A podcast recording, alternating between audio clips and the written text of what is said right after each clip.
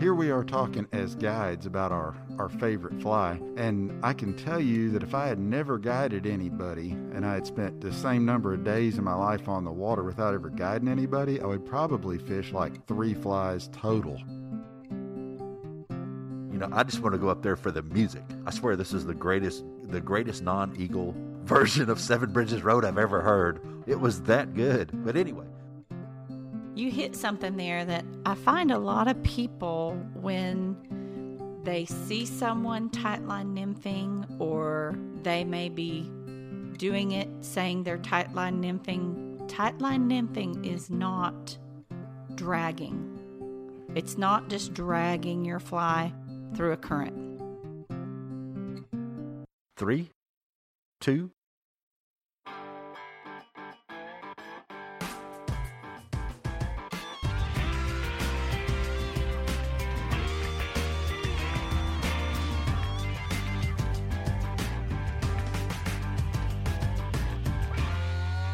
Welcome into Southeastern Fly, Wisdom from the Guides, Fly Fishing the Great Smoky Mountains National Park. Thanks for stopping by and giving us a listen. Feel free to share this podcast with your friends and your fishing partners. If we can just get you to sub- subscribe to the podcast, you'll know when it comes out because it'll pop up on your phone or, or your or however you listen to podcasts. And we're available pretty much anywhere you listen to podcasts.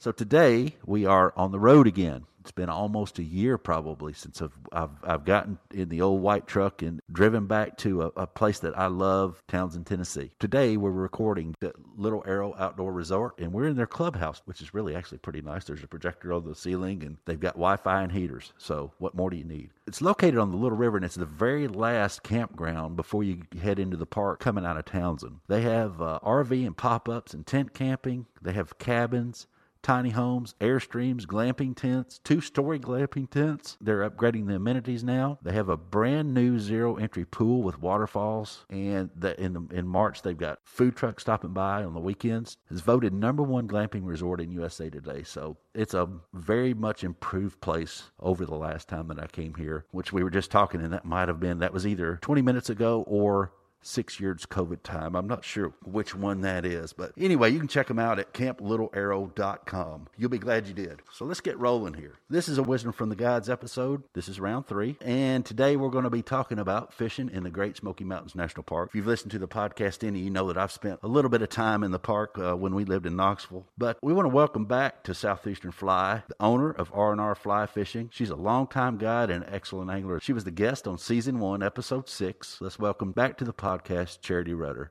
Thanks, David. I'm happy to be here to talk to you today. She brought along a, a, another special guest, our second guest, also the owner of R&R Fly Fishing, a lifelong angler, a longtime guide, fly fishing instructor from way back. He introduced me to my favorite Smoky Mountain dry fly way back when. I'm sure he doesn't remember that.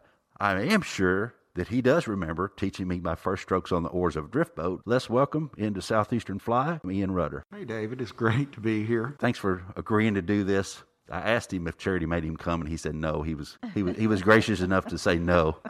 Both of y'all can be found at rnrflyfishing.com. Look it up. It's r and r flyfishing.com and spell out the and. Thank you. Yeah, just so you know, we were talking about internet stuff earlier, but we've been doing this so long that there wasn't really much of an internet when we started this. and if we were aware of what a URL would be one day, we would have chosen a business name with an easier URL.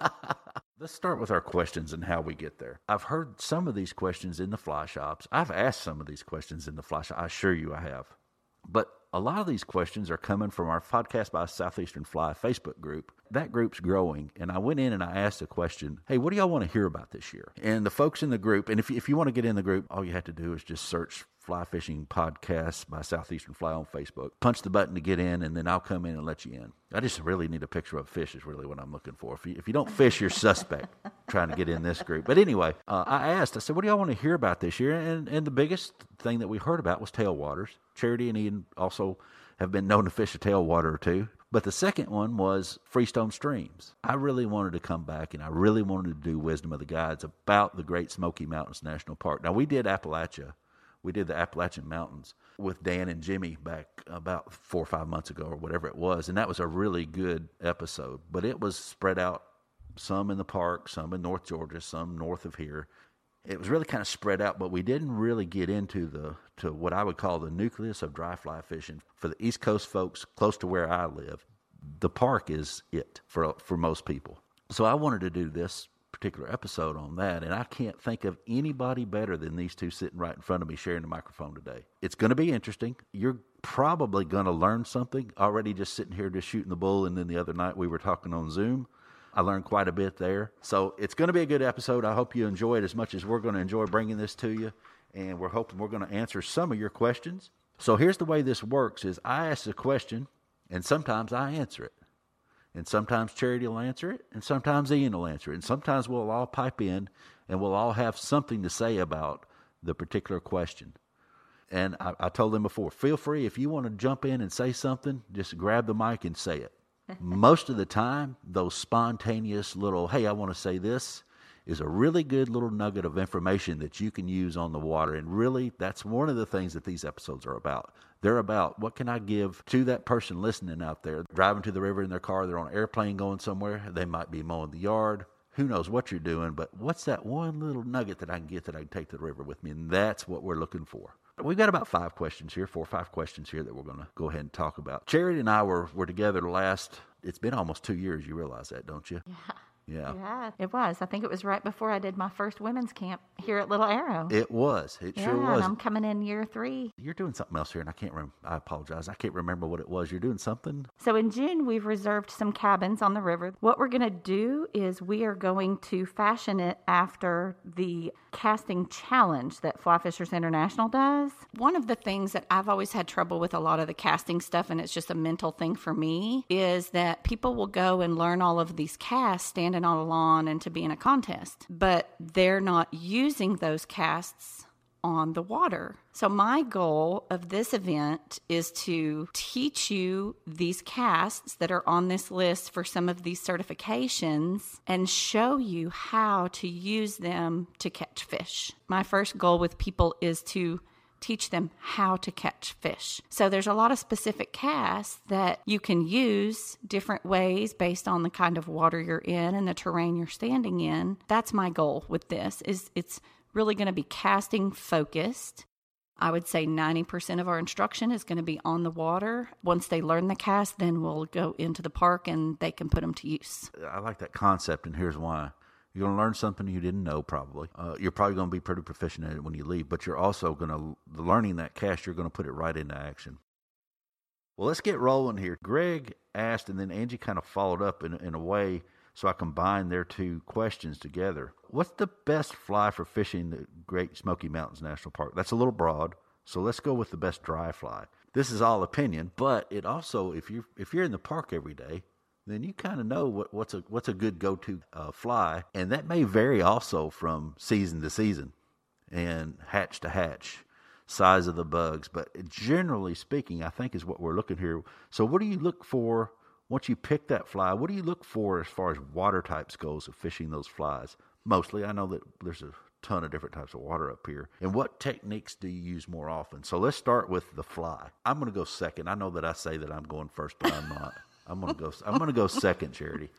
Okay. She pointed Well- right at me because she knew that I had said that we're going right by what I said. But as usual, I can't control myself. So Well, so David, you and I had the same teacher when it came to dry fly fishing in the national park, and that's my husband, Ian Rudder. So um, we may have the same answer. Now, we didn't say so when we talked on the phone the other night, but I actually tell my clients this regularly when we're on the side of the river putting a fly on or when I'm talking to somebody. If there was one dry fly only, if I was told I could only use one and nothing else, it would be a parachute Adams. yeah, So that's it. It's just um, a really basic pattern.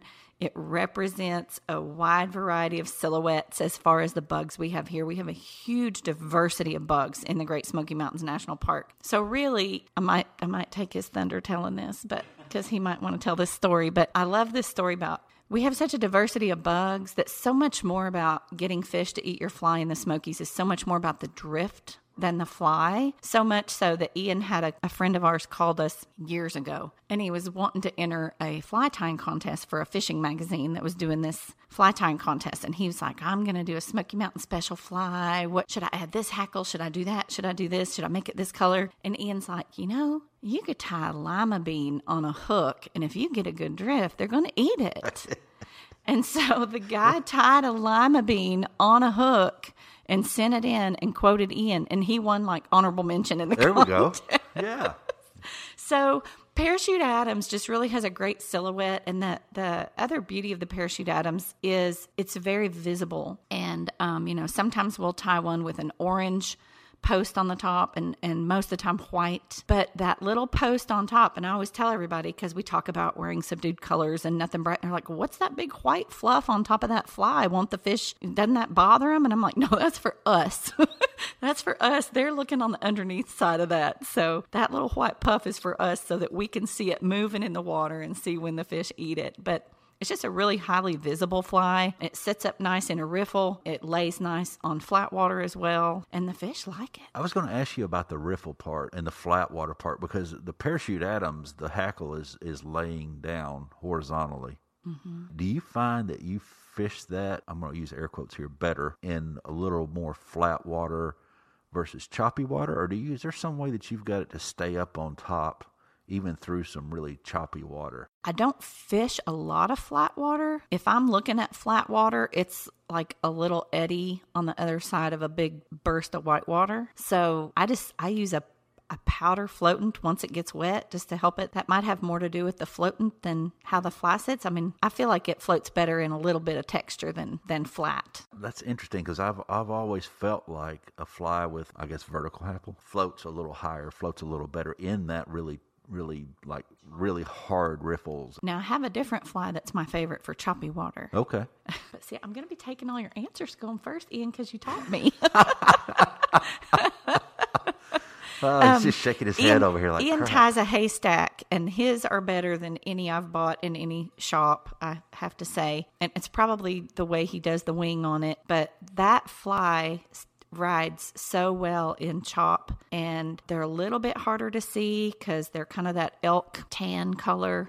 So they're a little bit harder to see, but if you, you know, if you get your floatant on that wing nice before you cast it into that chop, you can see it. And the, the wing of it sits up nice and high going through there. And the fish love that one too. So the parachute Adams is your favorite. Parachute Adams for, I can do anything in every, any and all kinds of water for Parachute Adams. But then this haystack, if it's if it's a little bit different situation. So what I'm getting at here is there's really no one real fly. I think if I was able to pick either one of those flies, I'd say yeah, I'll use that. But I would really focus on that presentation. Presentation is key. I'm really waiting to get across the microphone from somebody and them go, you know, David, it has nothing to do with presentation, but I can't find anybody yet that that's not really that that that's not really saying yeah. It doesn't matter if it's streamers, dry flies, nymphs, whatever. I mean, it's always everybody preaches presentation, but you can't practice presentation in the evenings at home after dark. But you can sure tie some flies, and that's where a lot of things people kind of get sucked into. The, and I don't want to.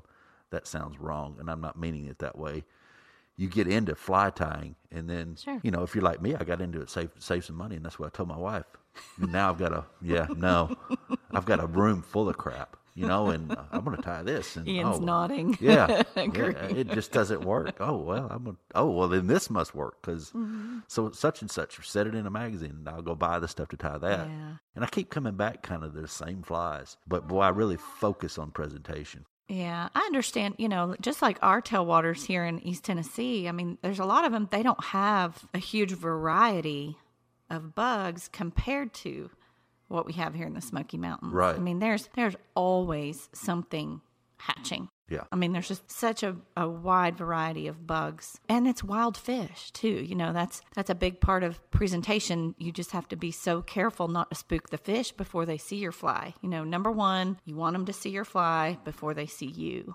So, you know, making that first impression is just like I think I even said that the other night. You know, you, you get one chance to make a first impression. It works the same for trout, especially wild trout. Sometimes a brook trout will be okay with it, but Yeah, yeah, they're a little more. They're a little more forgiving at times. Yeah, they're pretty aggressive. Yeah, which we like that too. But Yes. You know, my fly that I like the best. So I, I rolled into the fly shop down here in Townsend one day. This is a long time ago.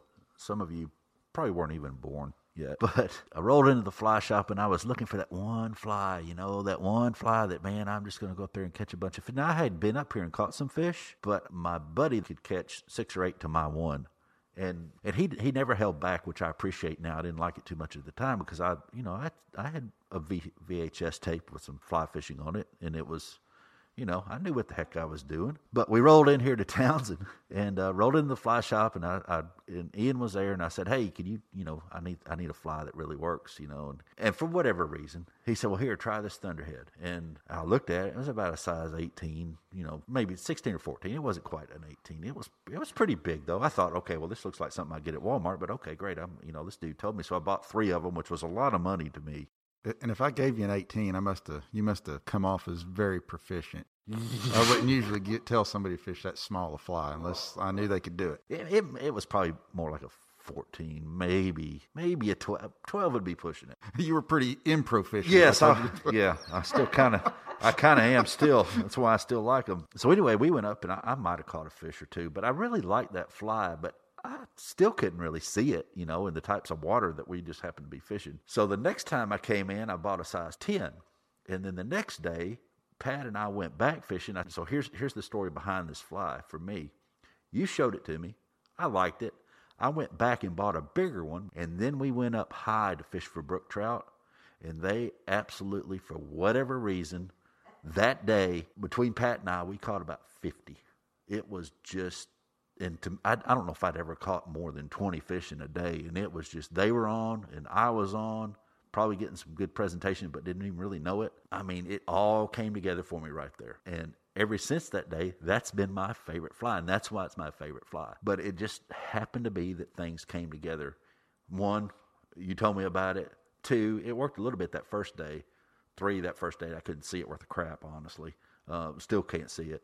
So I came back and got a bigger one, and then the fish happened to be on. So that's the way that the Thunderhead came about for me. And then if we go by your you must be proficient if it was 18 but it was a 12, so I may not have been as good. So I'm up to a 10 now. So that probably tells you about how good I am uh, at fishing that those flies. But you probably didn't show me your favorite fly, did you? Here we are talking as guides about our, our favorite fly. And I can tell you that if I had never guided anybody and I had spent the same number of days in my life on the water without ever guiding anybody, I would probably fish like three flies total. The difference is that I always say that guiding is a lot like being a chef. Every day the, the cupboard's a little bit different. You know, it's it's not the angler's fault. That's that's that's on me to figure this out. So some days you've got filet mignon and fresh asparagus and all kinds of sauces to work with, and some days you got chicken wings and hot sauce and ranch dressing to work with.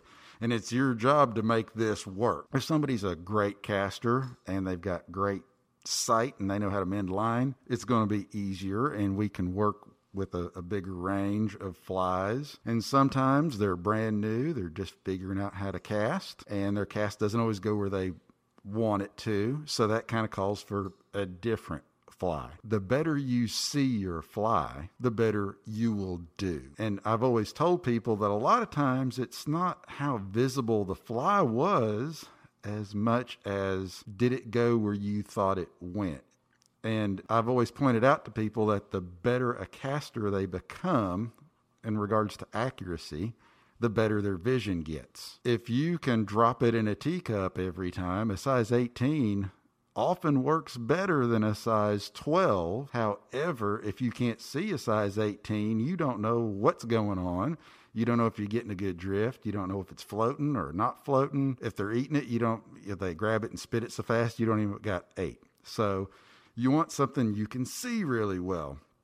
For me, I would probably fish a number 14 parachute Adams over anything most of the time if it was just a dry fly. But a lot of times, if I don't know somebody and we're getting started, I'll kind of put something on maybe a little oversized, little bushy stimulators or a, a great one, especially once you kind of get into May and through the summer because we got a lot of stone flies and you know you're kind of in the the mix of, of what a fish would be eating, but maybe it's a little big. But if they're doing good and we're getting fish eat it, great. And if the, if whoever is doing well, I might start kind of sizing it down or move toward that parachute Adams. And something that you were kind of going towards there a minute ago, David, is uh, I'm a strong proponent of nothing catches fish like confidence. Ah, yeah. You know, what you were kind of saying was you were seeing the fly, the fish were on it and you started believing and you know you were acting with a lot more authority you were getting a good drift and all that kind of goes together and it's this is something i've seen in guiding is if the fish are really kind of giving it away at least early in the day people cast better. I mean they could be their first day on the water and they're looking really good at the end of the day because they feel good about it. You know they believe they can do it and i've seen days where i've had people who have been lifelong anglers fished with me for 20 years and we hit a tough day and there'll be an easy cast and a fish eat it kind of out of nowhere kind of came out of nowhere and they'll just miss it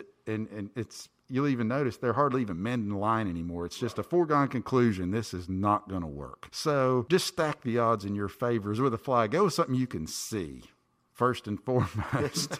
and as you start kind of whittling it down, but that's everybody's that way. You've got your favorite fly. You you have that one thing that happened It really kind of and I can think back to some stories when in my early times in fly fishing with Parachute Adams and Thunderhead both, where I can remember the first time that thing worked and I was like, "Whoa, that worked."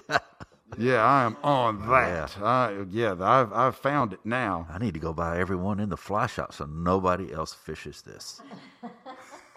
That's what I'm going to do whenever I get done today. When I come down off this mountain, I'm going straight by there and ain't nobody getting another shot at this.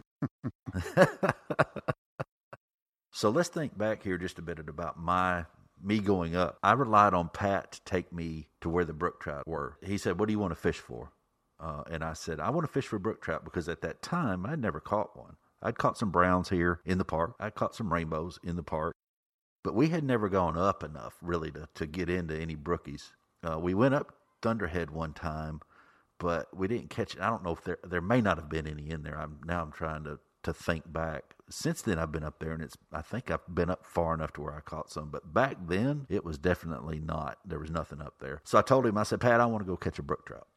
I didn't realize how great a day we were going to have. So he said, "All right, well," and and his thing was, "Well, let's meet at four o'clock in the morning. Uh, it, it doesn't matter if you were if we were going to Louisiana, we'd meet at four o'clock in the morning, or if we were going to the Clinch, we would meet at four o'clock in the morning. It didn't matter to him. It was for some reason he was stuck on four, which took me a while to figure out that that four, the, the hand came around the four twice a day. So he said, uh, "Meet, we'll meet. I'll, I'll stop by and get you at four. I said, "Okay." And we drove up, and we kept driving up and up and up, and I. I I had been up in this area plenty of times. I didn't realize what kind of walk we were going to have, or I would have never left the house at, at 8 o'clock in the morning, much less 4. Uh, So I said, You know, what are we doing here? And he said, Well, you know, we're going to go a little blue lining today, which I didn't know what the heck that meant. Although I looked at a map and there's gray lines and blue lines on these couple maps, maps and all that, but I didn't know. You know, I didn't know what they meant. As we're starting to think about that, the smaller lines on, on one of those maps is a, a blue. It's blue. And there's a lot of blue lines at a lot of different elevations, but the further you go up, the smaller the water gets. And Jeff asked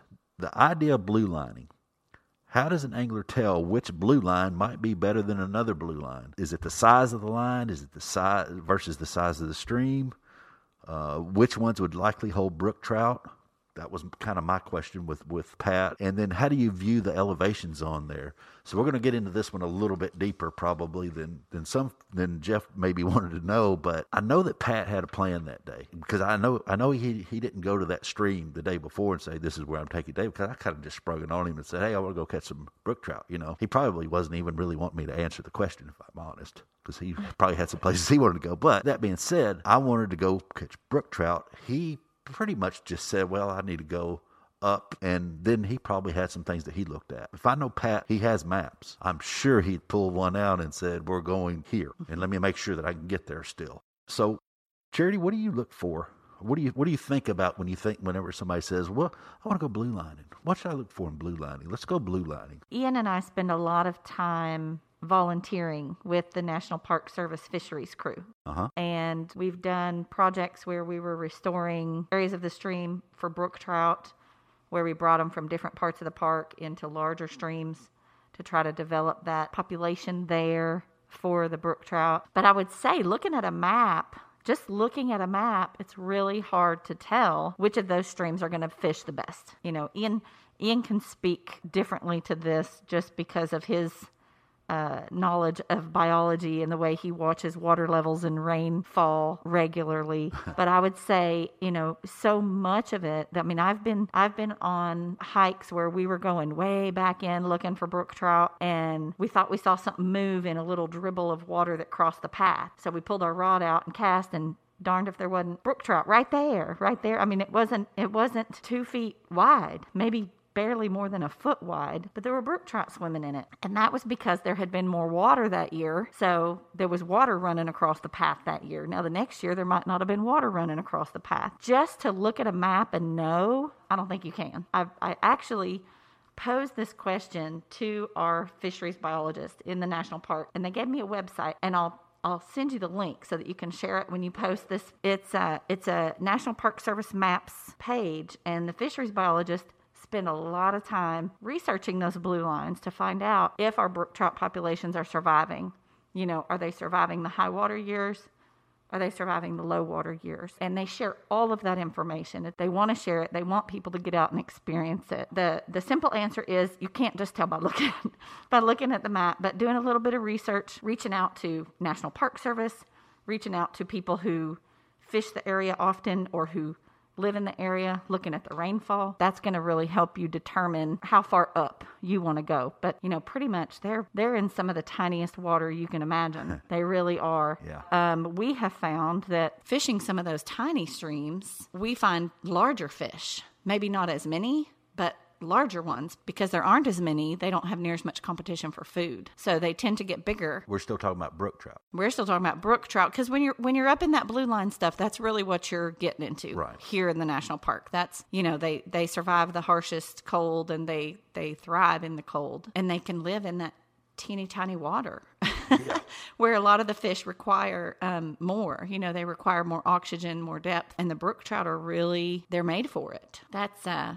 that's what i would say is that the short answer is i don't think you can tell by just looking at a map. There's a lot of other factors you really have to take in and look at that might be different this year from last year and it might change again next year based on what the weather's been doing as far as rainfall or drought or pollution. I mean you know a lot of those little bitty streams are more affected by the pollution in the air. The the national park keeps a really good record of that as well. They do a lot of water sampling checking the water quality year round and they have years of that research combined to know based on what it did 10 years ago it followed this pattern so this is the kind of pattern we're looking at for our populations and if they're going to survive there or not So there are a lot of resources available there, but if you've got to phone a friend somewhere, that's going to help about as much as anything. Some I was up there on Tuesday, and it was pretty good. right Well, what's that compared to though? If they could compare it to this time last year, yeah that's pre- that's even better. an experience that we've had that I always recommend to people if you ever get the opportunity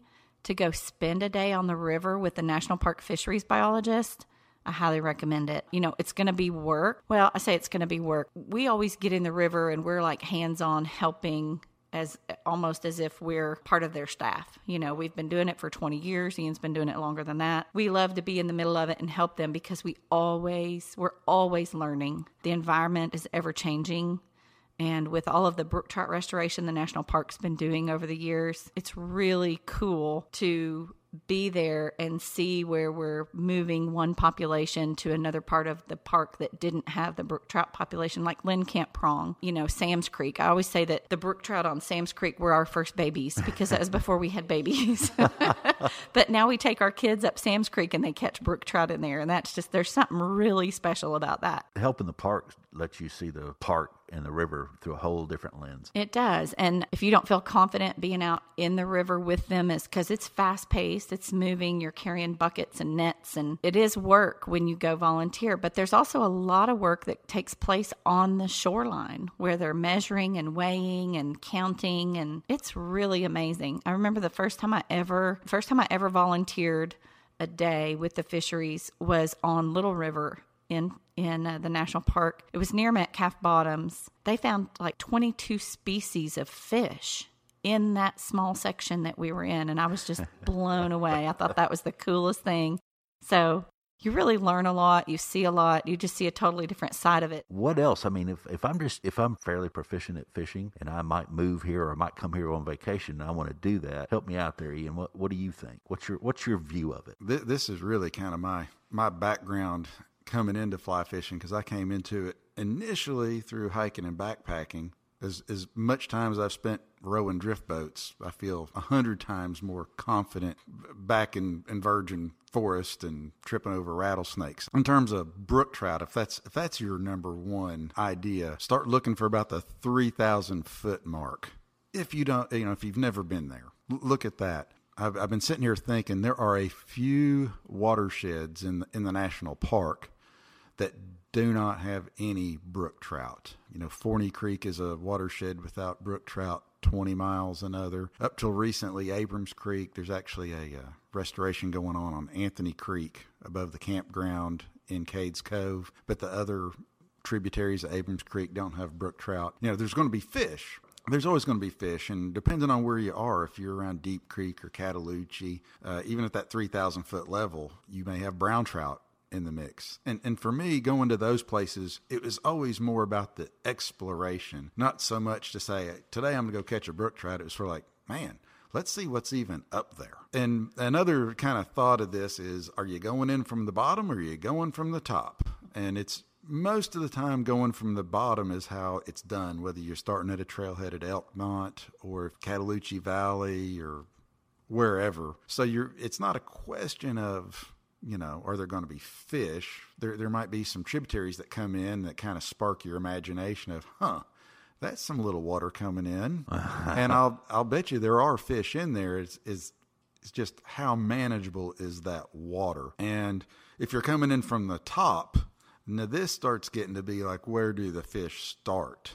and I was listening to Charity and I was kind of thinking about a time going down off of Clingman's Dome. You know, the first spot I could actually kind of get to the water, there was some water dribbling along down below me. And I thought, well, let's see. And man, I could see that bright red fins right there. And I, I was shocked at how nice that fish was. It was probably a measurable eight and a half or nine inches, not that far from the top of the mountain. And I always like to remind people that not only are these pretty, you know, sterile is overstating it, but it's not fertile water. And it's a rough life for that fish. But if you kind of think about the amount of water that that fish lives in. And you compare it to the ocean off the coast of South Africa where all the white sharks are. This is a bigger, meaner fish for his environment than the white shark is crushing seals. And on a few occasions, caught these fish where they have a salamander in their throat. And the salamander was bigger in relation to that brook trout than those seals are relative to those white sharks. So when you kind of take them in their environment, it starts to boggle your mind a little bit. But another thing to consider, and I would say this is very important, is uh, if, if this isn't something you're real familiar with, you want to try it, do it with somebody else because this is full contact fly fishing. This is pads, helmets. You know, it is steep terrain, it's slippery in a lot of cases, particularly even if you're on a trail, you're not to be right next to it. So, you know, you slip off a rock and twist an ankle, it's going to get real serious real fast. You know, I always kind of have a little bit of a chip on my shoulder when I'm in the West, and I've got good friends who guide in the West, and, you know, they like to talk about the grizzly bears and, you know, the big fish in the drift boat and all that. And, you know, not one of those guys has ever tripped over a rattlesnake Right. on the creek. And that's about an annual thing for me now. And, you know, plus just the, the there are house size boulders that you kind of have to negotiate. So, you know, be prepared for that. Take it at your own pace because it, it can be a very physical experience. Let me just say something about those folks out west. There's one thing that they don't have to worry about, like the Colorado area, they don't have to worry about too much. Uh, Montana, they don't have to worry about a tree that's rotten that's going to fall on your head. Yeah, and I tell you what, that's just the other day I was hiking with my son and we were like looking at trees that have fallen just in the past month. And and you know, that's the thing is the trees are so so big here. Uh, that if you do not want to go, if it's one of those really high wind days, if they're talking about being high winds, it's dangerous. Yeah, we'll we'll cancel days based on wind at times. Actually, I was, I was just thinking of another thing in terms of walking up there and where do brook trout start, where do they not? They're primarily an animal of virgin forests or old growth forests. And at least here, you know, Charity had a resource you could find a thing that the park puts out, but there's a lot of national forests uh, around the park where there's not quite as much of a resource. If you can get in a, a book and or Google it, whatever, and see what a hemlock tree looks like. Uh-huh. If you can look and see what a hemlock is, if you see large hemlocks, and I mean big, I don't mean 30 foot tall, but I mean like the 100, 150, 200 foot tall hemlocks that are three people couldn't wrap their arms around that is old growth forest because those are slow growing trees. They may be dead if you can figure out what they look like by their bark because a lot of them have died recently due to invasive insect. But if they just died in the past year or 10 years, that's still old growth forest. And uh, so that's usually a place where you might have some rainbow trout that have kind of gotten up in there, but you will still have brook trout. So that's something to look for is hemlocks, large hemlocks. That's a nugget right there. Yeah. so two nuggets. One, we've got a, a, a, website over here that's going to help us understand it, and then when you get there, start getting there, look and see what a hemlock looks like. That's that's so true, by the way. Well, you know, there's a lot of places in the park where the brook trout are, and there's a waterfall barrier, but there's a lot of streams where there's not. And man, I'm, I'm starting to get off in the weeds here, but rainbows didn't necessarily outcompete brook trout so much as they were stocked re- repetitively over them when they were you know when the chips were down uh, but those places where it wasn't logged and they were never dislodged they, they just never got kicked out of there. That that's where you still find them even if there's a few rainbows in the mix. So as we talk about those hemlocks and getting up high the park is also known for great camping and maybe you want to camp and fish. Now i'm not talking it's, it's known for great car camping too. So you can both car camp and back country camp here. Y'all spend a little bit of time, my understanding is y'all spend a little bit of time camping. The other night we talked about my time at Calderwood, you know, the crazy guy from Atlanta, the school bus full of hippies up there singing Seven Bridges Road. Uh, th- that group was, you know, you got to kind of got a contact high from there. Uh, we were four campsites down, and my buddy was like, "I'd go up there, but you know they're smoking, they're smoking up there," and I'm like, "I'm feeling it right here." You know, I just want to go up there for the music. I swear, this is the greatest, the greatest non-eagle version of Seven Bridges Road I've ever heard. It was that good. But anyway, Angie wants to know, what about hiking in and camping? What do you do to prepare? What are some of the good rules of thumb to remember? That's a good one. And what have you forgotten to take that you wish the heck you'd have remembered? So, Ian, I'm going to bounce over to you first uh, and then Charity, we'll let we'll talk back through it with you as well, because I'm sure that one person's view to another, these questions really are totally different. It's it's always been a little bit of a issue for me because one of the reasons, in my mind, why you go do that is to have the most isolation possible. But when you go solo, there's a lot more just for yourself. It's easier if you have two or three people because one person can kind of carry the food, one person can carry the cooking equipment, and one person can carry, you know, the tarp or whatever. And if you're by yourself, you're really kind of down to being a mega pack mule, or you're you're really kind of trying to skimp on something. Right. And like for instance, I'll go without a tarp. You got to be careful. You don't have to have a tarp, but you're going to be sitting in the rain. It's it's just a daily thing. It is a rainforest. You need that tarp too to keep that boom box dry, right? yeah, yeah.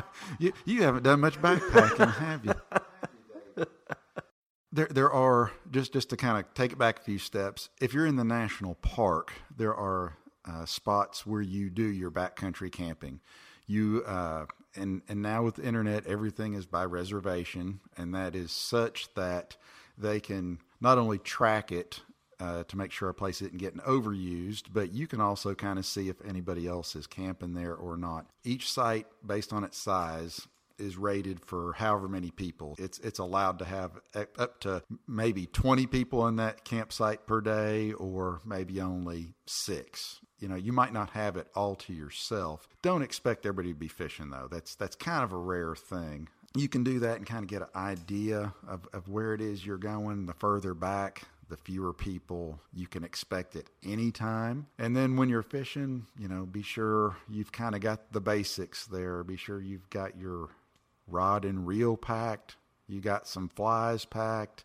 You got some floatant kind of a you know real humdinger. You get up there and you know like you didn't really think little things like tippet and floatant were that big a deal till you've decided you're going to be gone for three days and you don't have any floatant or tippet. It's it's a lot of little things that'll kind of make it or break it for you. You make a checklist. You should. Do you?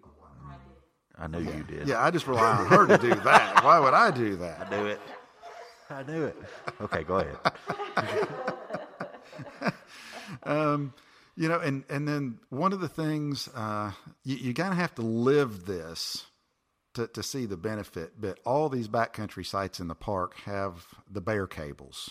They're they're known as bear cables. Kind of looks like this trapeze setup, but it's easy to hoist your stuff up on that. If you're in the national forest, you can camp wherever you want in the national forest, um, but you don't have any of these bear cables. In our experience, we I have never had a bear issue uh, backpacking.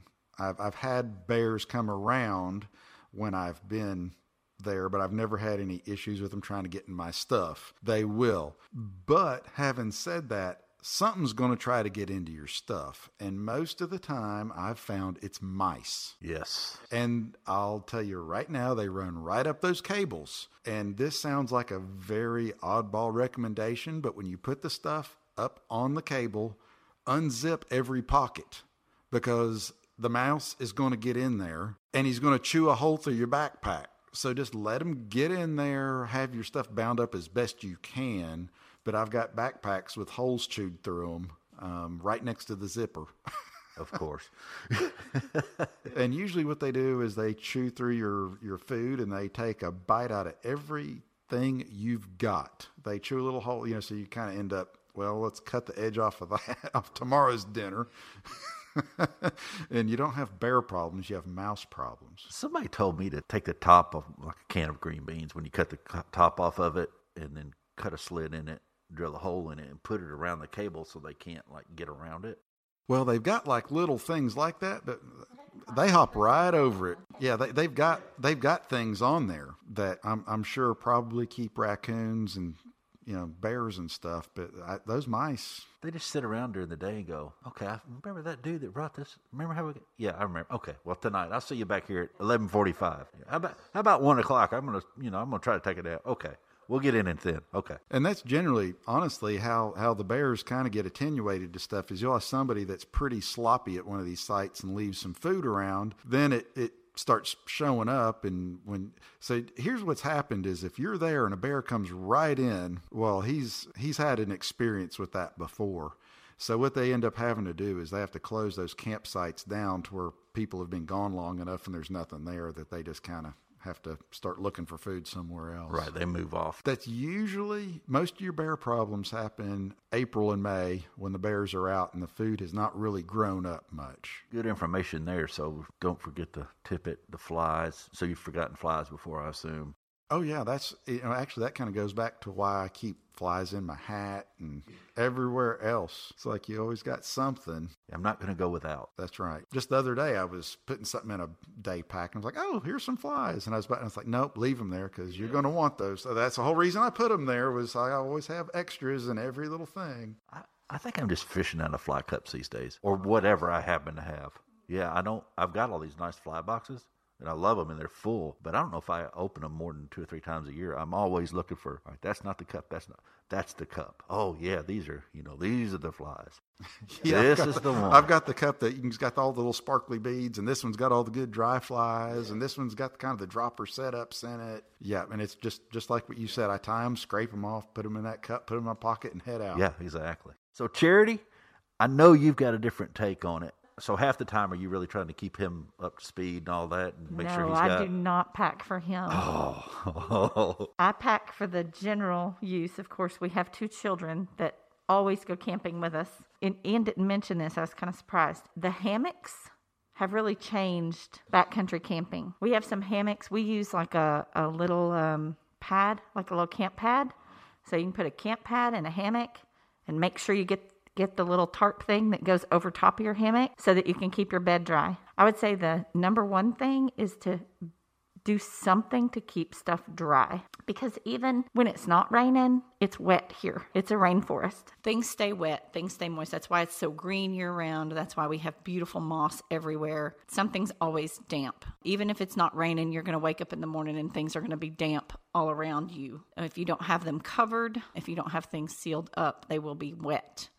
That means your socks, that means if you want dry clothes after being in the river all day, that means your sleeping bag, all of those things. So I would say the number one thing is figure out a way to keep your stuff dry. If it's a if it's an easy tarp, don't forget to bring ropes. You know, we've done that before. We got this great tarp we had already, and it's like, well, what are we gonna hang it up with? There's one little lesson learned. Um, a rain jacket, you know, that that applies pretty much to everything here as we sit outside and look at the rain falling right now. You know, you can you can leave your car and have your backpack and your lunch and plan to be gone all day hiking a trail and fishing and the sun is shining and you're sweating and it's hot and you get as far as you can be from your car and the sky opens up. If you don't have a rain jacket in that backpack, you're just soaked. And it's really hard, especially when you're camping, staying out in the woods overnight it's really hard to get warm if you're wet. I would say number one thing is figure out a way to keep some things dry, whether it's a tarp, whether it's some kind of big trash bag you put over your backpack while you're carrying it, whatever. Keep things dry so that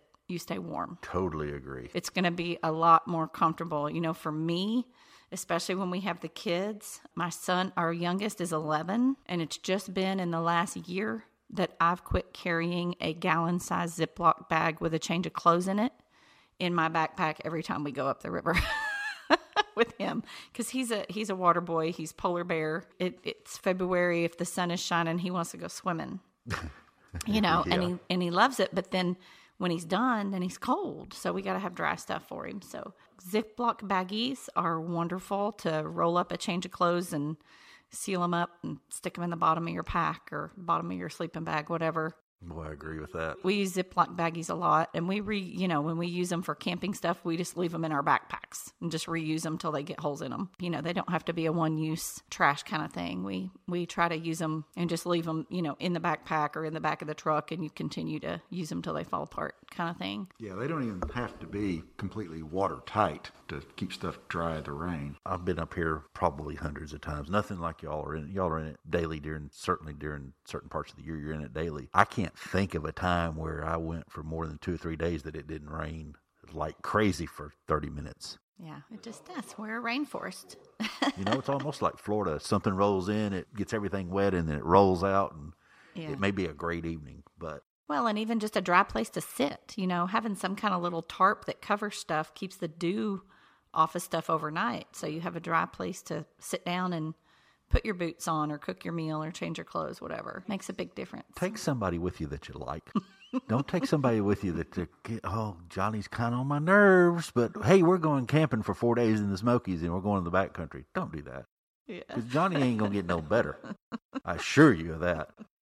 Anyway, okay. So good good answers. Uh, Angie, I hope you got something out of that. I got a couple things. The the the Ziploc bags and the dry clothes. There's nothing worse than putting on a wet shirt. I don't know why that just ugh it grosses me out just a little bit. I don't like that. So if you're camping in the backcountry, the chances are you're going to get a real good opportunity. Not that there's not opportunity in the low lower parts of the park, but there's a really good opportunity that you're going to high stick or tight line nymphing. So let's go through some of the uh, evolution of the name here. So for us, it was high sticking, but now you got you got tight line nymphing. Okay, that's a, that's I've heard that one before. Now you got euro nymphing, so still high sticking in my mind. Tenkara, different, a little bit different take, but basically the same. All of these are known as high sticking. So it, it, it is a, a, an effective way to catch mountain trout, Charity. Probably the, in my mind, it's the way. That's probably it. Uh, you just there's a little bit different techniques that you can use, but it's still within high sticking. And it's been talked about in many books, and I think Ian, you, you probably wrote some in, in some of the books that you've written about it uh, because that's that's kind of your bread and butter up here. It can it can be some of the most versatile fishing. You can fish dry flies, wet flies, nymphs. You can do a lot of different things. And and I guess the the most important thing that I've learned is you don't have to have out a whole bunch of fly line to do this. Matter of fact, 6, 8, 10, 12 inches, whatever, two foot, you start getting past that too far and you start getting into drag problems and line management problems, and then comes presentation problems, and then your confidence is busted. So, what are some of the things? What are three good tips? I thought this was a good question from Vernon. What are three good tips for tight line nymphing? You give me three, Charity, then Ian, you give me three. Feel free to talk about them and explain it. You hit something there that I find a lot of people when they see someone tightline nymphing or they may be doing it saying they're tightline nymphing. Tightline nymphing is not dragging. It's not just dragging your fly through a current. It's not. There's a lot to it. You're what you're doing when you're tightline nymphing is you're really letting the water move your fly, which is what we do most of the time anyway. But I would say, you know, my one, two, three is um, keep your keep your cast short, keep your line short. Which for me, it's almost like you have to show somebody this for it to really make sense. Keeping the line short so that you're not pointing your rod tip up high. You're holding your rod tip actually very close to the surface of the water so you don't have a lot of line out, which for me personally, I feel like that puts me in more touch with my fly and what's happening. You know, if there's a if there's a swirl underneath, you know, I feel that movement in the line, which goes to my uh, next tip is move with it. If you're tight lining, you have to move with it. Tight lining isn't just throwing it out there, holding your rod up and letting the water drag it around. Move your arm, move your rod tip, follow what the water is doing where it's moving that line around, whether it's a dry fly on the surface or whether you're fishing two big, deep, heavy nymphs and some split shot. Either way, move with it. Don't just hold it tight because then it's going to drag and it's going to be unnatural. And if it drags, it usually pushes it to the surface of the water and you kind of defeat the purpose. If you're fishing nymphs, you know, you want them to sink, you want them to be sucked down into that deepest slot that you're trying to get down into. We do that a lot in the cold months when the fish aren't really moving a lot. They're more lethargic, kind of have to bounce it off their nose sometimes to get them to eat it. So I would say keep it short, move with it, and use use your reach. You know, reach your arm out. That adds, you know, you think about the length of your arm. You know, your arm's on average, you know, two to two to three feet long. Use your reach, move with it, and keep your line short would be my three. And and all of that is again back to presentation. Even when you're tight line nymphing, your presentation has to be good because if you just let the water pull it and drag it, a fish might grab it. The first time it drags, they might think, "Oop, that's going to get away or that's something getting sucked to the surface. But presentation is still very important when you're tight lining. I feel like keeping my keeping my rod tip low instead of up at an angle, keeping my rod tip low. Lots of times, if I'm tight lining, I'm usually reaching over a faster current to a slot or to something slower. Um, when I just imagine it, you know, I'm pointing across with that rod tip instead of up towards the trees with it, up towards the sky. I'm more pointing across and using my arm and that rod tip to direct it and then just moving it with it as the water moves. If it pulls away, I reach a little further across. If it comes back towards me, I lift it a little bit. So so more of a horizontal rod tip to maybe even down a little bit. More more yeah, just parallel to the water, keeping your rod and your arm parallel instead of at that 45 angle that is typical. I think I started out at the 45 because I had a whole bunch of line out there, and at the end of the day, my arm felt like okay, it's going to fall off. Well, and it's a harder hook set too if you've got it up high. Um, you know, I, I feel like you're in closer contact with that fly, and I guess um, I'm thinking tightline nymphing, but you know, you're in closer contact with that fly, so you feel every little bump if you've got your line you know keeping keeping the line under your fingers while you're reaching out there. Lots of times you're going to feel that little bump or you're going to see that little jump in your line doing it. And you're watching the line. You're watching the line you know you can do it with the indicator too. You can tight line with the indicator. You can tight line with a with a dry dropper. I mean it's all about you know just getting that tight drift where you're not having to mend line and it's usually a shorter cast but sometimes reaching over more swift water is where I would use it the most. That brings back a lot of memories too. I know now. I know I need to get back in the park. You lose something not coming up here. I proved that to myself the last time I came and fished. Well, number one, the logs that I used to just walk across, I'm a little more, eh, maybe I'll go down there and cross instead of crossing this log here, you know, or yeah. there's some big old boulders right there, you know, maybe I'll go down below that or up above that. But the techniques, it takes a minute for those to come back. And not that I was ever great at it because I really wasn't, but I was better then than I am now because I don't have that repetition. I don't have that use over and over and over. Just getting in there and doing it. Yeah. Uh, hopefully, she didn't steal all your thunder.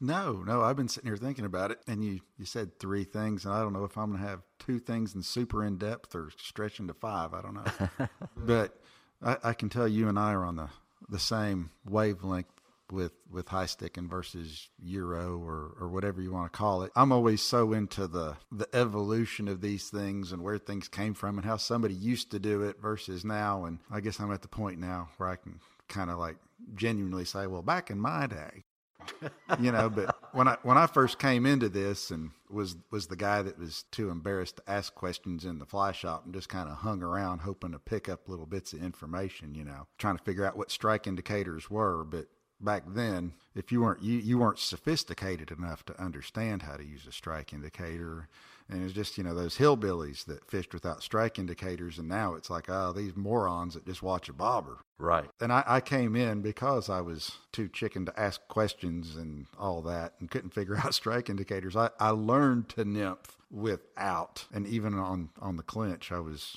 tight line nymphing and had that figured out. And then watched somebody at the strike indicator one day and was like, oh my gosh, that's what that does? Wow. So, uh, and then I've, you know, kind of come and gone back and forth with it and everything. But what you were saying is, is so correct that with here uh, in in our streams in the southeast and southern Appalachia, everything you you might not necessarily be tight line, but you're at a minimum amount of line. And that that's one of the things that we always kind of almost anybody we take fishing we're always like nope, nope, nope let's let's use a little less let's and so charity was describing you know you're you're throwing out there you're moving with it. And in addition to that you may be slowly stripping some line as well. Part of that is drift management. Make sure you don't have some line move off into a rapid faster water and it starts you know dragging your fly. So there's that. Also anybody that's fished here more than a few days has kind of got that thing of they're missing fish. That the fish grab it and spit it so fast. That's one of those things that we've we've become experts at being the um, you know the very diplomatic means of I don't think they're not eating it. You know, I, I think they're eating it. And it's one of those things you make a few casts and you catch one right away. And it's like, yeah, see, there's a difference because I'm hooking them and you're not. Part of it is I'm expecting it and you're kind of waiting to see what happens. And I will say, to that regard, we go fishing anywhere else, it takes us a little bit to get our timer reset that we're jerking it away from fish, at least with a dry fly. So you struggle in the carp area.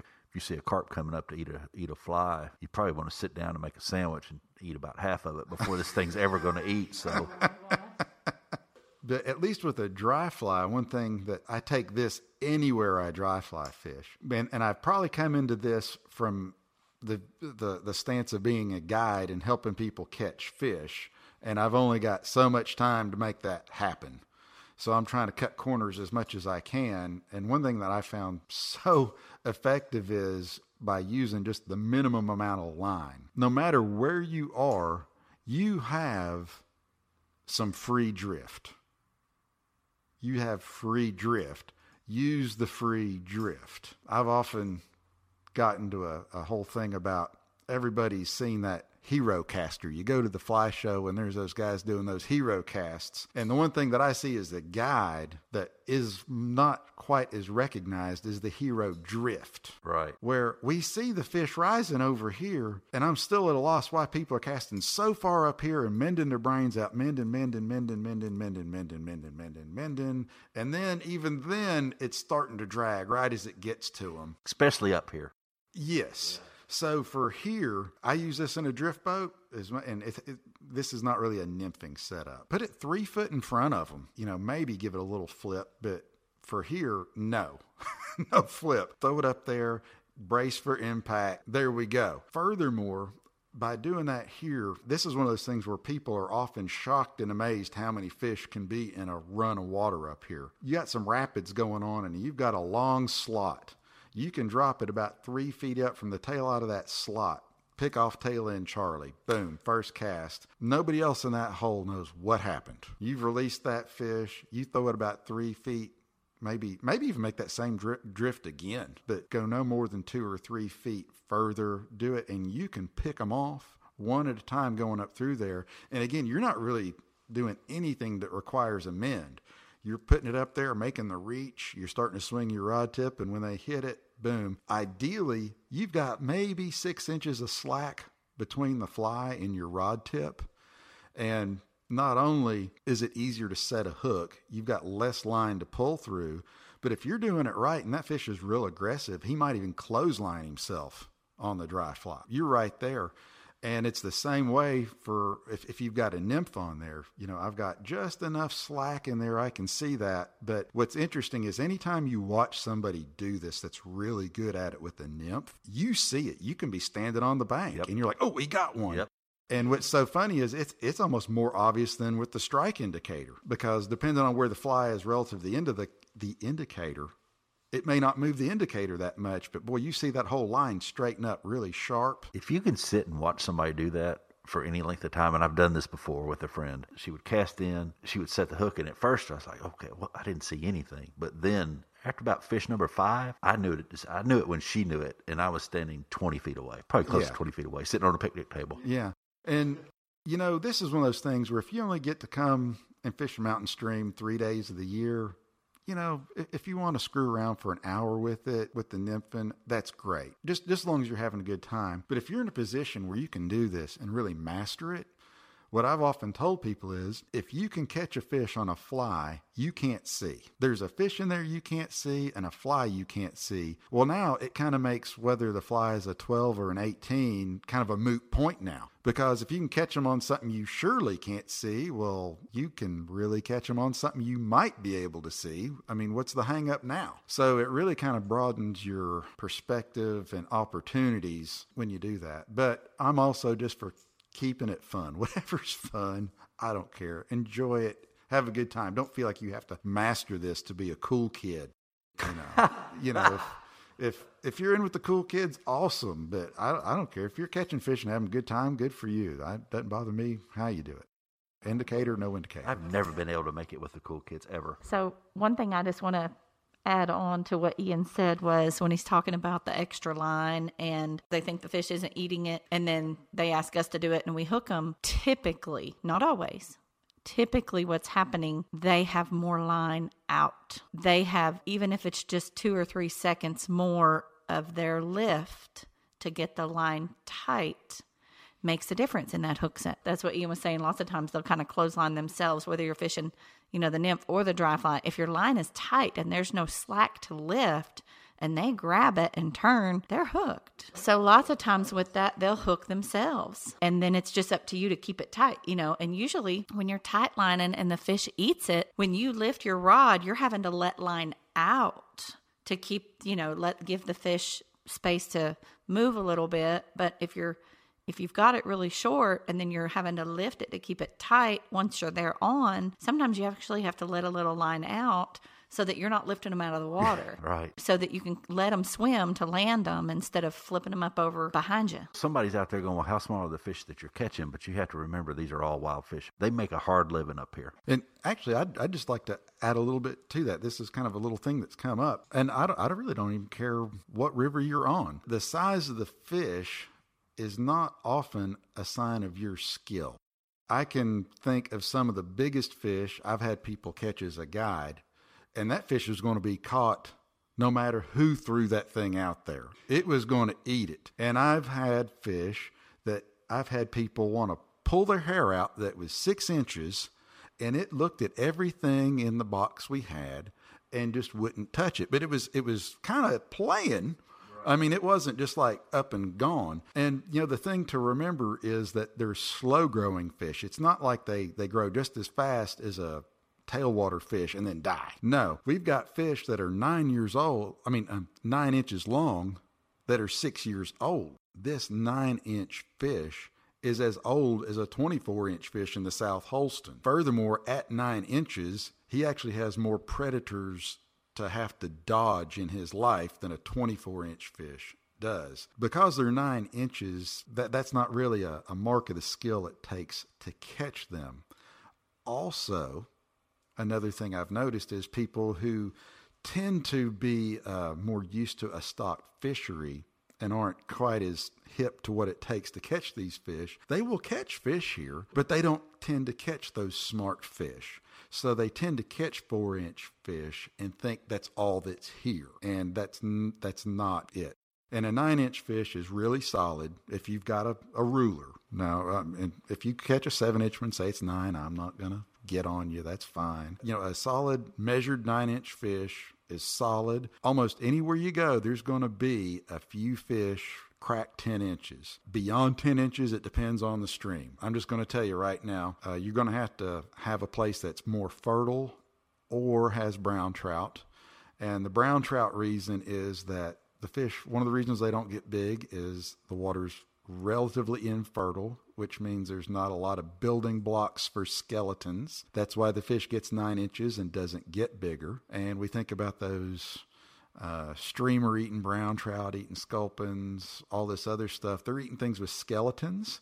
So they get a calcium boost, and that's how they can grow larger. Any stream, Tennessee, North Carolina mountains that has brown trout, there will be one that you will have no idea how it's living in there. That if you caught it in the clinch, you'd want your picture took right. with. It would be fish of the month or fish of the year on the clinch. And just kind of going back a little bit, they were doing some uh, research to, before they changed the brook trout regulations. They opened up a few brook trout streams, let people fish, and they were shocking them annually to see if the fishing was impacting it and one of the streams had a small brown trout population. And every year in the same pool for three consecutive years, they shocked a 22 inch brown trout out of this little brook trout stream. And uh, I mean, I looked for that fish. I looked.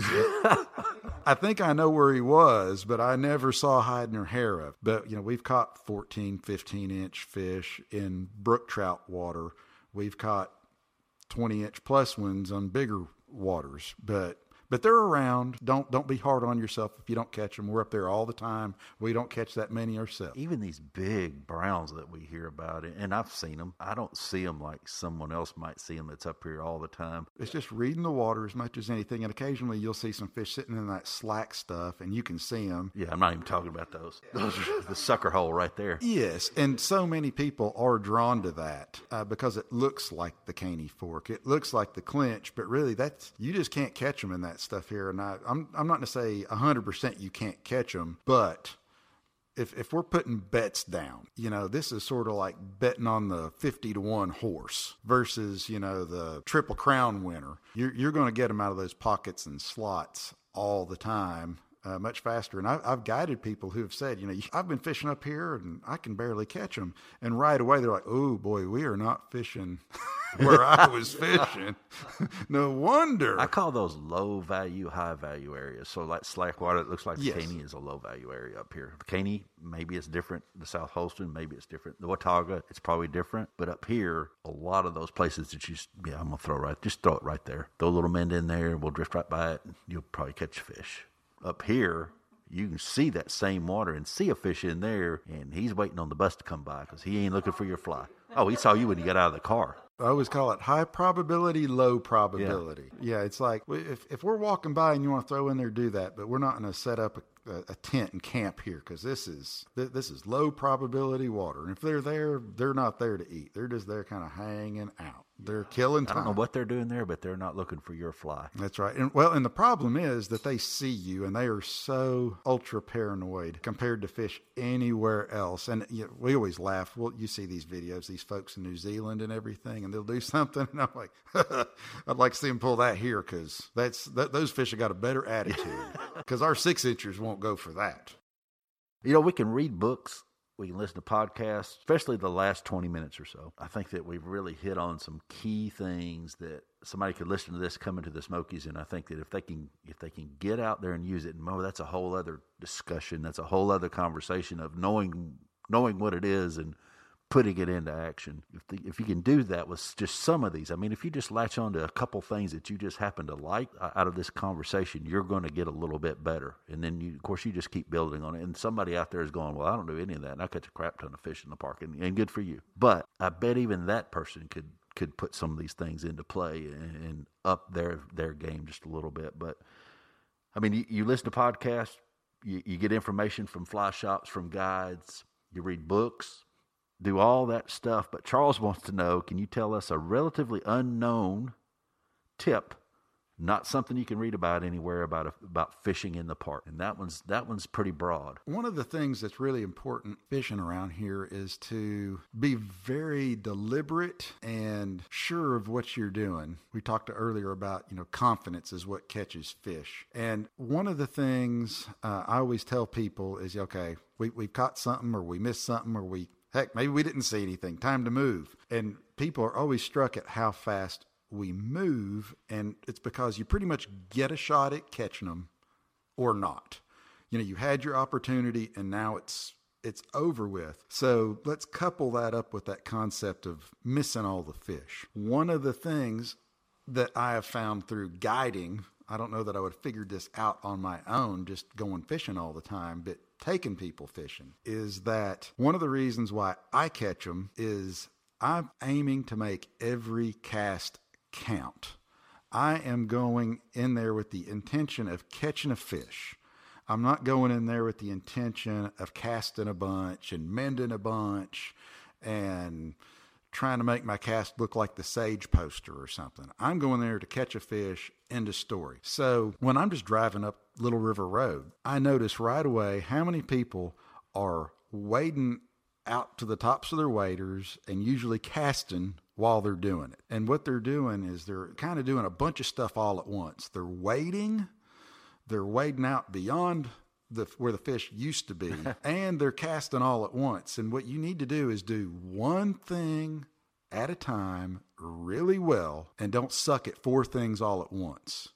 Because what's going to happen is you're casting, your casting's not going to be any good. You're not paying attention to the wading, so you're going to start slipping and sliding and falling, which in turn your cast isn't going to go where it should. You're going to have a hard time seeing it. You're not going to know how about how to mend it. So you need to go to where you need to go, whether that's waiting, just staying on the bank. Heck, stay on the bank longer, walk up further, then get in the water instead of getting in the water and then wading all the way up there. You're kicking up fish. Heck, you might just be kicking up sculpins but you're kicking up stuff that's like letting everybody know the you know fire alarm's ringing now something's going everybody's evacuating take every cast and intend for it to do something you know one of the things I, I arrived at a long time ago is people don't hunt the way people fish and if you fish the way somebody hunts, you will do better. And what I say by that is people just don't walk through the woods with a rifle, just firing randomly through the woods, hoping to hit a deer. It just, all you're doing is spooking deer. you know, you're being dangerous. What you need to do is pick a spot where you think the fish is by reading the water, decide that's where I need to do. Then, okay, what do I need to do to make that work? How does that drift going to work?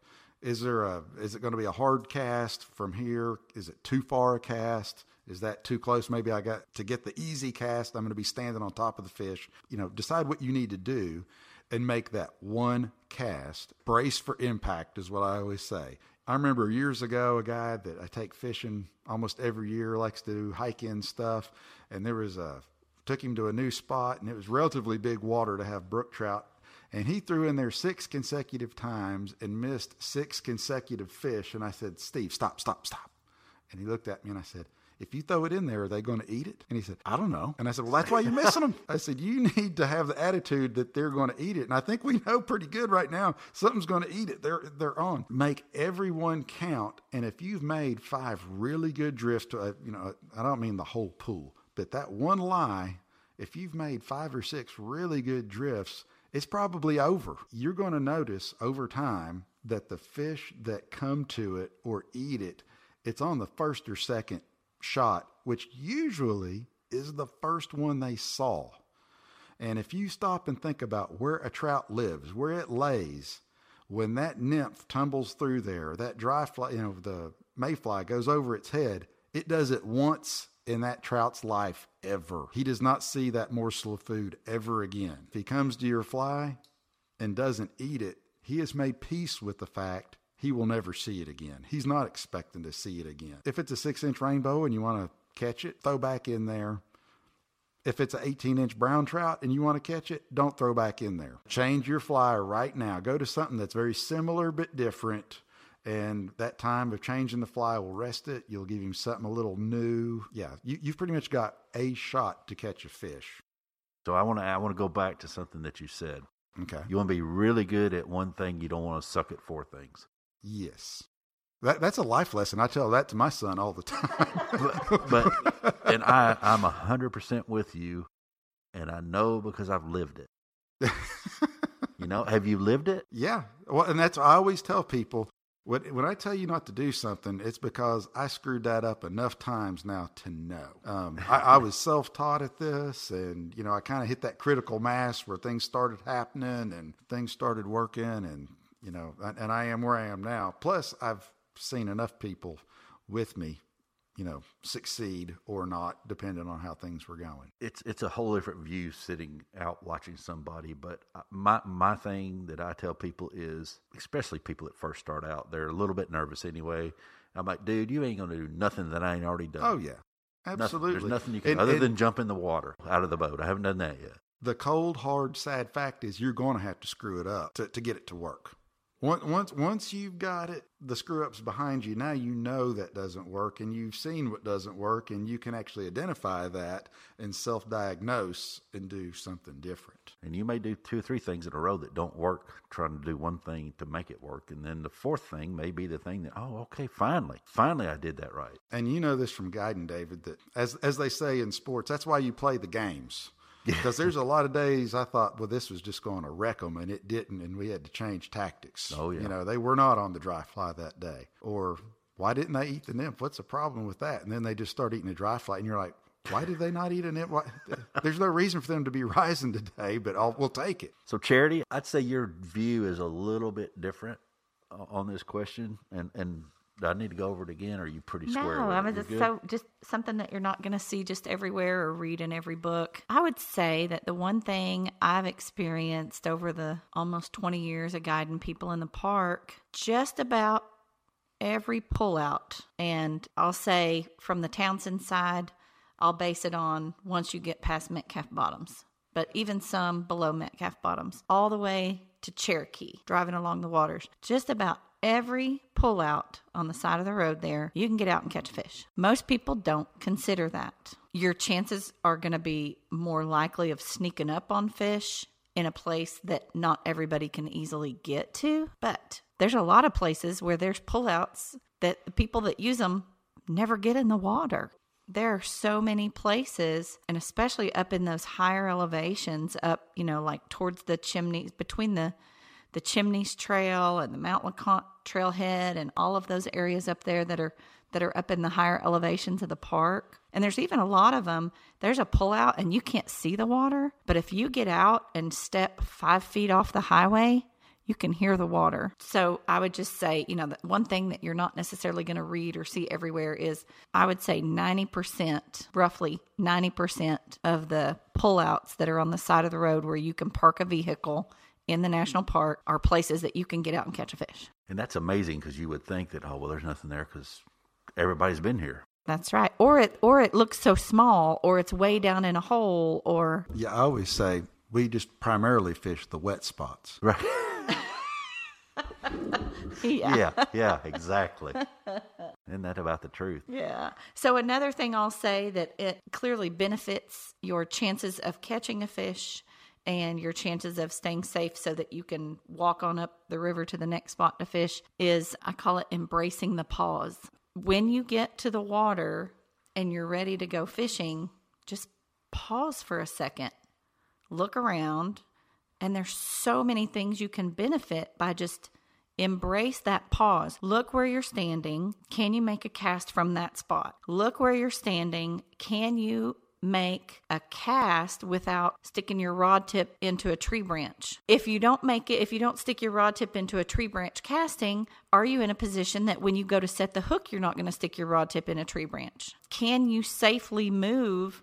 to a better spot to get your cast to reach where you're wanting to place your fly. Oftentimes, people will approach a pool that's there's waterfalls everywhere in this park, you know, anywhere from shin high to 80 feet high. You approach a pool that has a little spillover waterfall at the head of it. Oftentimes, people step in that pool and try to cast all the way up to the waterfall when most of the time, the biggest fish you're going to see in that pool are probably sitting right in that slower edge at the back. And so embracing that pause of stopping to see what's right there in front of you before you step in the water, before you start waving your rod around. Look and see, is there something close to me that I might spook that maybe I need to take two steps back and reposition myself so that I can get a cast on that 18 inch brown trout that's sitting right there or bigger. You know, that's there's been lots of times when I'll be sneaking, sneaking up to the water and I feel like my angler with me is following me, I'll get in a position and pause, and then they'll come like tromping right along in front of me. Instead of walking behind the two trees I just went behind, they come around in front of them, and the biggest fish you see all day goes right by. And you're just like, oh, did you see that? Fish of a lifetime. He's like, oh, let's catch him. And I'm like, well, he's hiding now. Right. He's well aware of our presence. So I would say those are those are two things that you're probably not going to always see. We try really hard to put information out there that's not just going to tell you where the fish are, but it's going to help you understand how to read that water and catch the fish in those places. So I would say that's one of the things that we really try to help people understand is you you really need to be aware of your surroundings for many reasons. Can you walk there without falling in a deep hole? Can you make your cast without throwing your line immediately in a tree behind you? You know, so taking that pause when you reach the edge of the water to look around and take note of your surroundings is really, really important. I tell you, there's two times that you're going to hook a tree behind you. One is because you don't look around behind you and you're you're playing river runs through it and you just reach up with the back cast that you probably shouldn't make anyway, but you do, and then you get hung in that tree. But the second most, the second biggest percentage of time is when you miss that fish. Yep. Yep. Those two times are when you're generally speaking going to get hung in a tree. And I don't know, it's almost a 100% chance if you miss a fish up here, you're probably going to get in a tree. the fly's going to be stuck up in a tree somewhere, but definitely the river runs through it thing is the other piece of that. We're always about a horizontal hook set. And, and one of the, the reasons is it, it tends to hook a little better than going straight up. But at the same time, when not if, but when you do miss the fish and it goes in a tree, it's generally at eye level. Right. And it's not three stories high um, when, when you miss them. And that's just one of those things. You got to live it and breathe it and become a believer, you know, the hard way. You'll, you, you figure it out. It's, and there's no shame in hanging them up by any stretch, but learn from it. That's, uh, yeah. And that's, that's one. So do you hook set downstream? I guess, kind of to the side because somebody's going to be wherever the fish is looking away from. However that works, because you want to set it into the fish, not out of their mouth. As we were talking about the tight line stuff, you're moving. You're not going up, you're moving, so it's just a continuation of that motion as well. Yeah. To add to that, and that's kind of where I was going to, is that making your hook set go the direction the water is moving. Because if you're reaching into an eddy, sometimes that fish might be looking the other way because of the way the swirl of the water is. If your fly comes into them from the nose, you're going to set the hook towards their tail or the direction the the direction the water is moving. Just like talking about taking that pause so that you can see what's around you. If you have to make your cast out in front of your body to make that cast so that your back cast doesn't hit a tree, your hook set is going to have to go the same way as your back cast. So I always I always tell people that when you're when you're fishing here, consider that your hook set is going to go the same direction as your back cast. So, this is one place where you fish a lot where your rod tip is out in front of you more than it is up over your head. You have to keep it low and under the overhang of the trees. Just keep that in mind. That's that's one thing that you're not going to see everywhere is that your hook set is going to go the same direction as your back cast and your your rod is going to be more out in front of your body. Your rod tip is going to be out in front of your vision instead of up beside your head most of the time here. Two really good answers to a very general question where somebody's really probing on, not deep, just probing for something to latch on to to make their experience a little better. And I would say this, so I'm going to answer this one too, y'all. I would say this I would say don't judge your day by how you did versus somebody else, either fishing with them or they were up here a week ago or 10 years ago, or it was me catching 50, we were catching, we caught 50 brook trout that day that was a very, very rare day. I mean, everything happened to come together. Don't judge your experience on that. Don't judge your experience on an old timer that fished up here in the late 60s and has their stories to tell or 70s or whatever. Judge it on your experience, you know. And it's not always, well, I'm going to go up there and kill it because we all know that just because you think you're going to go up there and kill it and I'm using up there in air quotes because it's anywhere. Don't judge your day on what you think it should be. Take it for what it is because you're going to see so much more. We're so about the experience, about the, the place, the wild fish, all the diversity of forest and the animals you might see and wildflowers. I mean, we really live and breathe that. And at the same time, from a guiding perspective, which I always tell people who haven't guided or know that mindset, it is a results based profession. I often get really puckered up over the course of the day about what we are or aren't catching. Right. And there are so many times where I thought, well, they didn't fall in, you know, we missed some fish. It was all right. And in my mind, this was like a really mediocre experience. And I just really wished things turned out better. And as we're taking waders off and everything, they gushed it was like one of the top three days of their life. I always kind of have to remember, and there's been times I've taken people, I knew it was difficult because of their physical situation. And I was looking to make it as fun as possible. And you find out later, that was the last time somebody went fishing in their life. Yep. Or yeah, so there's so many times that we help people their child catch their first fish. And in the big scheme, we didn't just, you know, slaughter fish. You know, it was a it was a good time and memorable. And if you know, especially if you don't get to be here all the time, just being in that place and seeing that mist on the water in the forest with the light beams shining through, yeah, it's it's just magical you talk about that. That's and I'm not going to get all gushy here. And I had really not. I mean, not much to do with this at all, other than it was my boat. My very first client was, uh, and I've probably told this before, and if I have, don't don't move on to the next podcast and don't hit pause because we're going to come back around here to something else. But I, am going to say this to your your discussion about a good experience. The very first client that I had was a a, a guy that's turned out to be a, a friend and he brought his father-in-law, and his father-in-law was a double amputee. Larry was his father-in-law's name. James called and said, "Hey, father-in-law's a double amputee. Can you accommodate that?" And I was like, "Can you help me get him in the boat?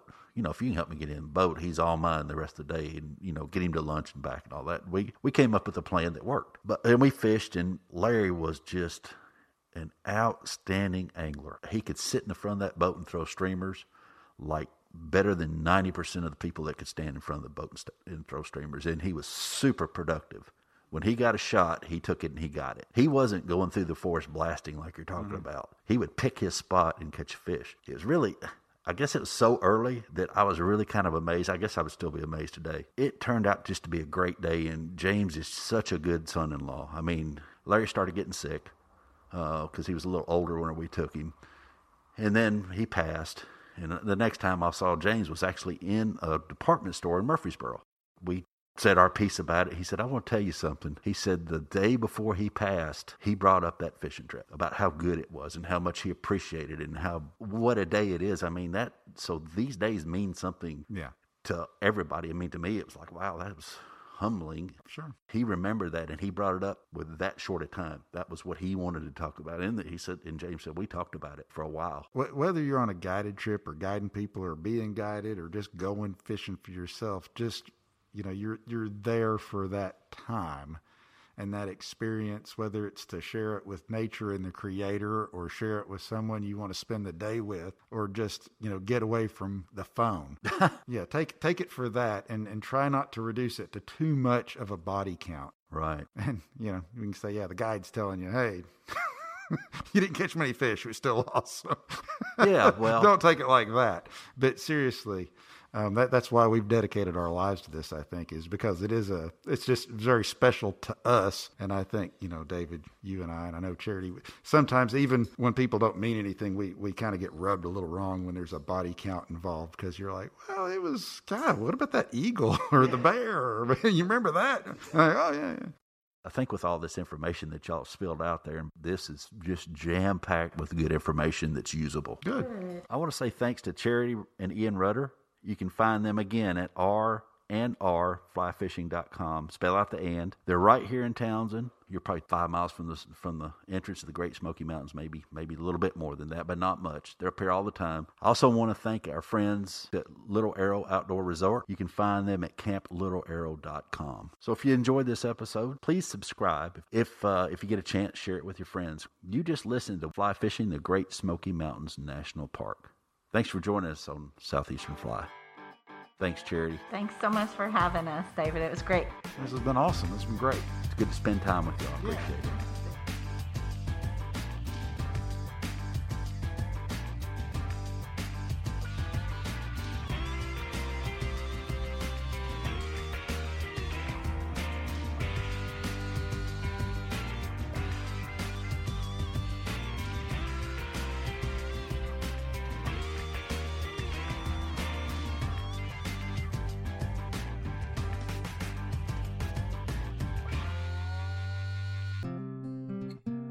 Touch on this just a second, uh, and, and maybe I'll go to Ian on this. Tell me this. So when I first started fishing in the park, I really did. I knew because I was fishing with someone who knew what license I need, and I thought anywhere else in Tennessee to fish for trout you need a couple licenses.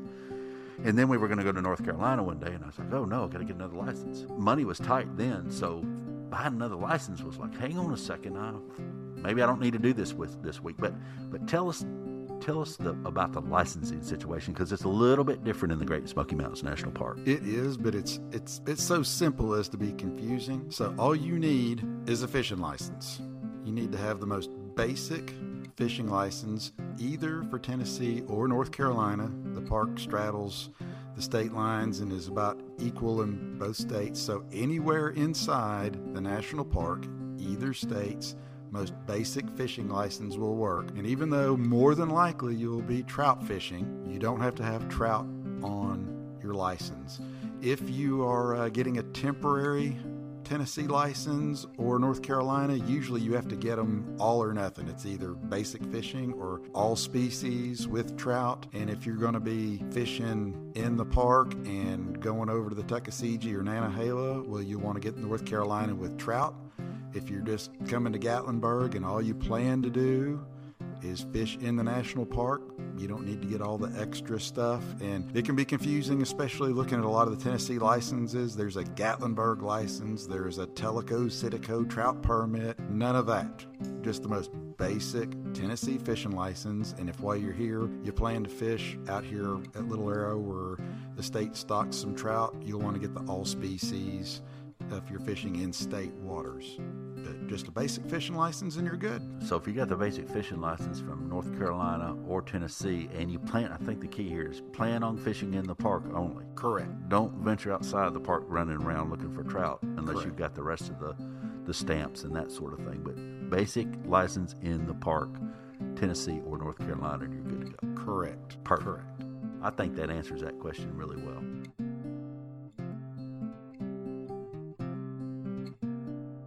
I've been trying to take pictures of the eagles that I've been seeing. I've been seeing a ton of them this year. But and I'll have the phone right there and I'll have a camera a lot of times and, and by the time I get done going, Hey, wow, look at that eagle and then looking at it fly over like crap shit took a picture. Enjoying the moment. Yeah, I was I am and, and, and I don't regret that at all. I just I would love to have that you know that picture, you know the picture I'm talking about, where it doesn't have to be scooping a fish out of water, but if it was, that'd be better.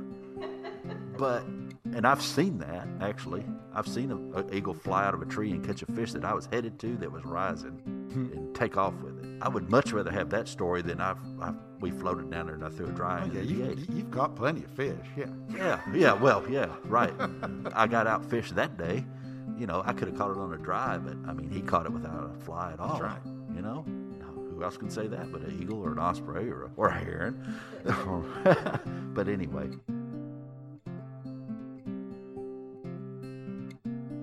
I want to stay, Start again. take 10.